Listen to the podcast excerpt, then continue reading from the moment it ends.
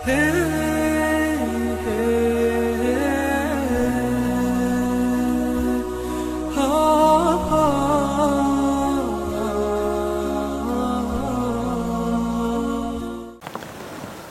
الطالبين لله تعالى. الحمد لله رب العالمين والصلاة والسلام على سيد المرسلين سيدنا محمد وعلى آله وصحبه الطيبين الطاهرين وبعد. لله تعالى. أيها الأحبة يجب التحذير من أهل الضلال الذين يضلون الناس. لا سيما الذين يضلون الناس باسم الدين لأنهم يغشون الناس.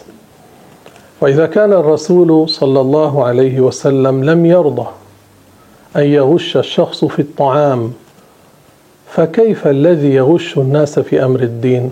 هذا أولى بالتحذير منه.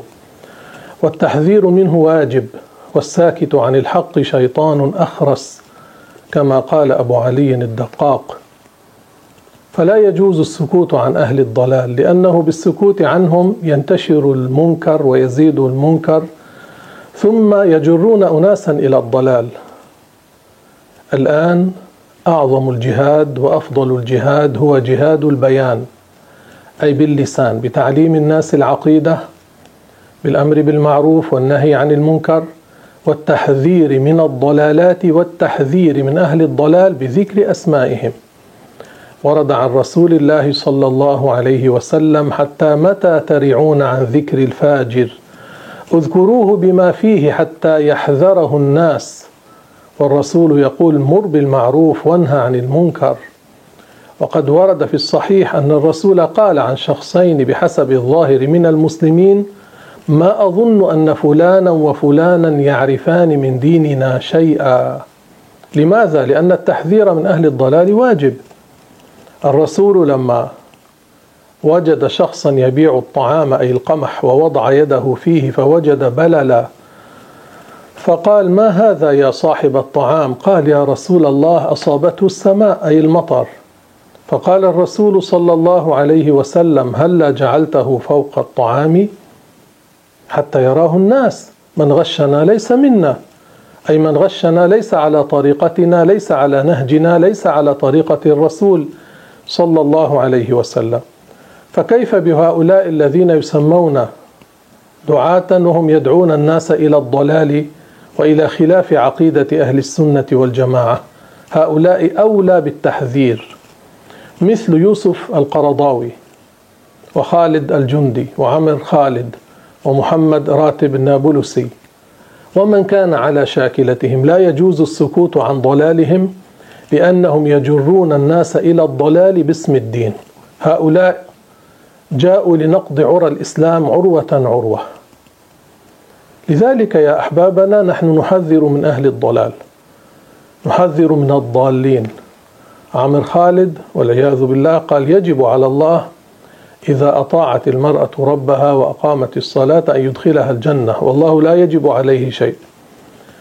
عمر خالد والعياذ بالله قال كل واحد يعبد اللي هو عاوزه والعياذ بالله.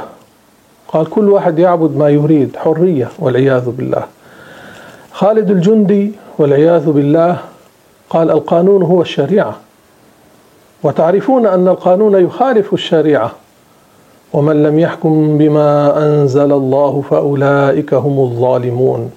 وفي آية الفاسقون وفي آية الكافرون. أي معصية كبيرة كفر دون كفر إن لم يستحل وإن لم يفضل حكم القانون على حكم الشرع ولم يساوه به. أما هذا فقال القانون هو الشريعة. قال له شيخ يخاطبه في وجهه إذا قررت الحكومة الميسر القمار والخمر قال قال له أنت مالك؟ قال يجوز قال أنت مالك تسكت. قال له هذا يخالف الشريعة. فقال خالد الجندي القانون هو الشريعة. وقال الله له أذن موسيقية تشبيه لله بخلقه. وقال أنا لا أكفر القائل الذي يقول الكفر إنما أكفر القول. وقال اللي عاوز يرتد يرتد لكن ليترك هذا السلوك بينه وبين ربه. وقال من كبره وغشه للناس قال أنا ما جلست هذا المجلس حتى طالعت ربع مليون مجلد. كيف يصدقه بعض الناس؟ وفي مجلس آخر قال أنا قرأت نصف مليون كتاب. قسموها على أيام عمره. في اليوم كم يكون قرأ على زعمه؟ ثم العلم ليس بمطالعة الكتب بل بأخذ العلم من أفواه أهل العلم الثقات. فيجب التحذير من أهل الضلال ولا يجوز السكوت على ضلالهم. يوسف القرضاوي قال الرسول يجتهد في التشريع ويخطئ. يعني خون الرسول عليه الصلاة والسلام كأنه يقول الرسول يبلغ ما هو خطأ في الشريعة. قال يجتهد في التشريع ويخطئ. والعياذ بالله والله يقول وما ينطق عن الهوى إن هو إلا وحي يوحى. والرسول يقول ما أمرتكم به من أمر دينكم فخذوه وما أمرتكم به من أمر دنياكم فإنما أنا بشر. يجب التحذير من أهل الضلال. يجب. والساكت بلا عذر عليه معصية كبيرة. الذي يسكت عن التحذير من أهل الضلال. الجهاد بالبيان هو أفضل جهاد الآن وأثوب جهاد الآن وأنفع جهاد الآن. الجهاد بالبيان. اذكر ما تقوله الطائفة المنتسبة لأمين شيخه الطائفة المنتسبة إلى أمين شيخ الذين زعيمهم اليوم عبد الهادي الباني الذي هو بدمشق جعلوا مشيئة الله تابعة لمشيئة العبد حيث قالوا إن شاء العبد الاهتداء شاء الله له الهدى وإن شاء العبد أن يضل أضله الله فكذبوا بالآية وما تشاءون إلا أن يشاء الله. يعني جعلوا مشيئة الله تابعة لمشيئة العبد. بينما القرآن انظروا وما تشاءون إلا أن يشاء الله. مشيئة العبد تحت مشيئة الله. إن شاء الله للعبد أن يشاء شاء وإن لم يشأ له أن يشاء لا يشاء. قال الإمام الطحاوي في عقيدته غلبت مشيئته المشيئات كلها. لا مشيئة للعباد إلا ما شاء لهم. هذا هذا التوحيد. هذه عقيدة أهل السنة والجماعة. وكذلك عقيدة محمد راتب النابلسي الدكتور فاسدة. يقول ما يكون من العبد بإرادته ليس بقضاء الله وقدره. كذب القرآن والحديث والعقل والإجماع. فإن حاول بعضهم أن يستدل بآية من القرآن لضد هذا المعنى قيل له القرآن يتصادق ولا يتناقض فليس في القرآن آية نقيض آية وليس هذا من باب الناسخ والمنسوخ لأن النسخ لا يدخل العقائد يعني النسخ لا يدخل في أمور العقيدة وليس موجبا للتناقض فالنسخ لا يدخل في الأخبار إنما هو في الأمر والنهي إنما النسخ بيان انتهاء حكم آية سابقة بحكم آية لاحقة. في الأول كان المرأة التي تزني الزانية والزانية لا ينكحها إلا زان أو مشرك. الزاني لا ينكح إلا زانية أو مشركة والزانية لا ينكحها إلا زان أو مشرك. هذا نزل في القرآن ثم نسخ. قال الله تعالى وأنكحوا الأيام منكم.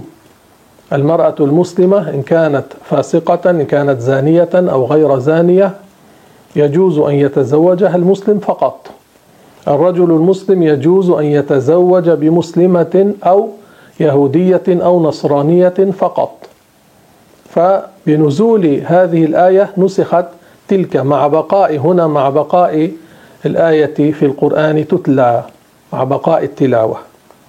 على أن هذه الفئة جماعة محمد أمين شيخه وعبد الهادي الباني. لا تؤمن بالناسخ والمنسوخ. ماذا قال علي الرضا في القدر؟ روى الحاكم رحمه الله تعالى أن علي الرضا ابن موسى الكاظم كان يقعد في الروضة وهو شاب ملتحف بمطرف خز فيسأله الناس ومشايخ العلماء في المسجد. فسئل عن القدر فقال قال الله عز من قائل إن المجرمين في ضلال وسعر يوم يسحبون في النار على وجوههم ذوقوا مس سقر إنا كل شيء خلقناه بقدر. روى مسلم خاصم المشركون رسول الله صلى الله عليه وسلم في القدر. فأنزل الله تعالى إن المجرمين في ضلال وسعر يوم يسحبون في النار على وجوههم ذوقوا مس سقر إنا كل شيء خلقناه بقدر.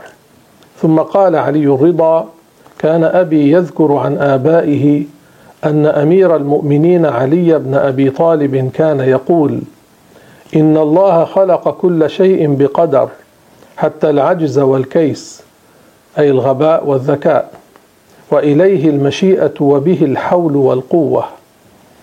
اذكر الرد على من ينسب لله خلق الخير دون الشر وهذا كثير في الجهال. وعند أهل الحق أهل السنة والجماعة الله خالق كل شيء. العباد منساقون إلى فعل ما يصدر عنهم باختيارهم لا بالإكراه والجبر. كالريشة المعلقة تميلها الرياح يمنة ويسرة كما تقول الجبرية. ولو لم يشأ الله عصيان العصاة وكفر الكافرين وإيمان المؤمنين وطاعة الطائعين لما خلق الجنة والنار. ومن ينسب لله تعالى خلق الخير دون الشر فقد نسب إلى الله تعالى العجز. ولو كان كذلك لكان للعالم مدبران وهذا مستحيل عقلي. مدبر خير ومدبر شر وهذا كفر وإشراك. وهذا الرأي السفيه من جهة أخرى يجعل الله تعالى في ملكه مغلوبا لأنه على حسب اعتقاده الله تعالى أراد الخير فقط فيكون قد وقع الشر من عدوه إبليس وأعوانه الكفار رغم إرادته. وهذا مستحيل. والله غالب على أمره. لا أحد يمنع نفاذ مشيئته. ويكفر من يعتقد هذا الرأي لمخالفته قوله تعالى والله غالب على أمره. أي لا أحد يمنع نفاذ مشيئته. وحكم من ينسب إلى الله تعالى الخير وينسب إلى العبد الشر أدبا أنه لا حرج عليه. أما إذا اعتقد أن الله خلق الخير دون الشر فحكمه التكفير. واعلموا رحمكم الله أن الله تعالى إذا عذب العاصي فبعدله من غير ظلم وما ربك بظلام للعبيد. وإذا أثاب المطيع فبفضله من غير وجوب عليه. لأن الظلم إنما يتصور ممن له آمر وناه ولا آمر لله ولا ناهي له. فهو يتصرف في ملكه كما يشاء لأنه خالق الأشياء ومالكها سبحانه وتعالى. اذكر حديثا فيه تكفير من لم يؤمن بالقدر.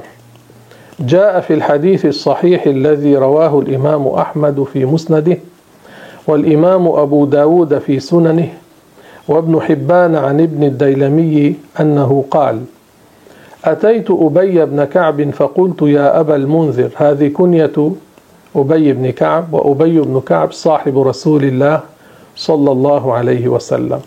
قال الرسول فيه أقرأكم أبي أي لكتاب الله. إنه حدث في نفسي شيء من هذا القدر فحدثني لعل الله ينفعني.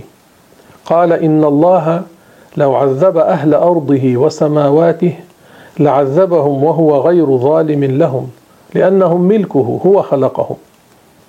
أهل السماوات الملائكة وأهل الأرض كل الإنس والجن من المؤمنين والكفار. يدخل في ذلك الأنبياء والصالحون والأتقياء والشهداء والصغار والكبار والرجال والنساء. الرسول قال إن الله لو عذب أهل أرضه وسماواته لعذبهم وهو غير ظالم لهم لأن الله لا آمر له ولا ناهي له. ولو رحمهم كانت رحمته خيرا لهم من أعمالهم لأن عملهم الصالح بتوفيق من الله. لولا توفيق الله ما استطاع العبد الصالح أن يعمل شيئا من الحسنات. لا الصلاة ولا الذكر ولا لا التهليل ولا التسبيح ولا الحوقلة لا يستطيع شيئا من عمله لولا توفيق الله. والتوفيق هو خلق القدرة على الطاعة. وقال بعضهم هو فتح باب الخير وإغلاق باب الشر. ولو أنفقت مثل أحد ذهبا في سبيل الله ما قبله الله منك حتى تؤمن بالقدر.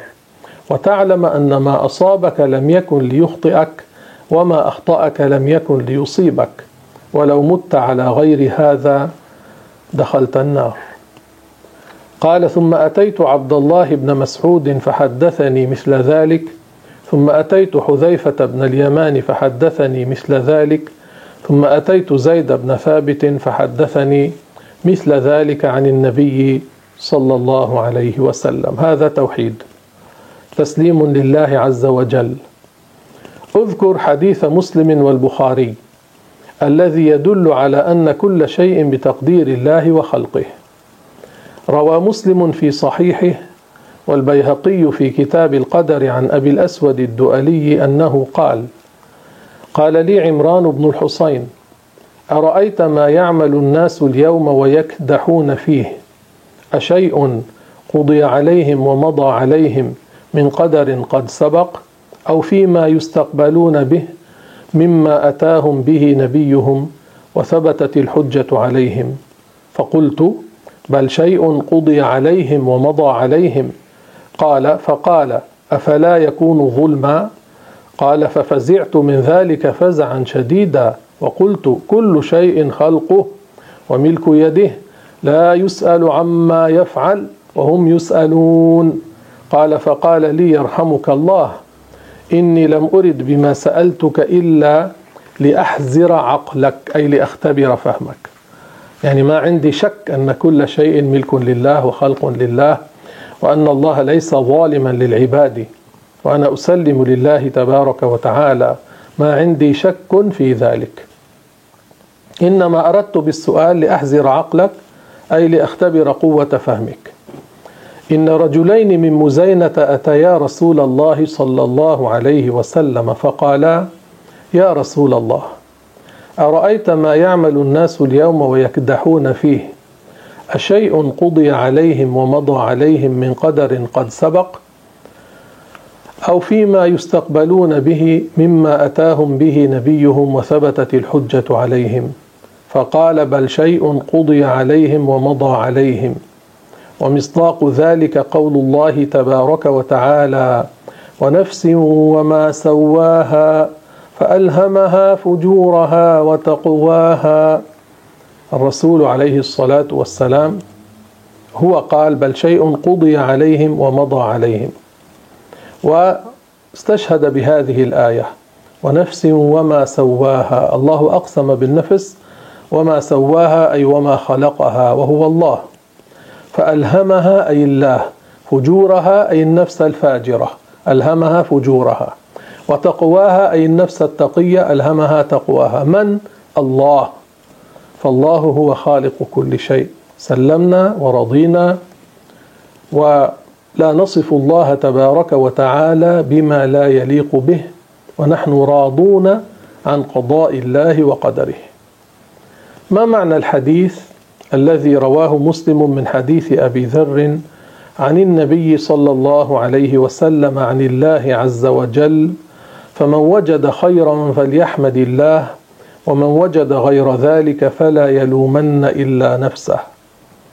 أما الأول وهو من وجد خيرا فلأن الله تعالى متفضل عليه بالإيجاد والتوفيق من غير وجوب عليه. فليحمد العبد ربه على تفضله عليه. أما الثاني وهو من وجد شرا فلأنه تعالى أبرز بقدرته ما كان من ميل العبد السيء. فمن أضله الله فبعدله ومن هداه فبفضله. والله تعالى أعلم وأحكم. هللوا وصلوا على رسول الله صلى الله عليه وسلم واستغفروا للمؤمنين والمؤمنات.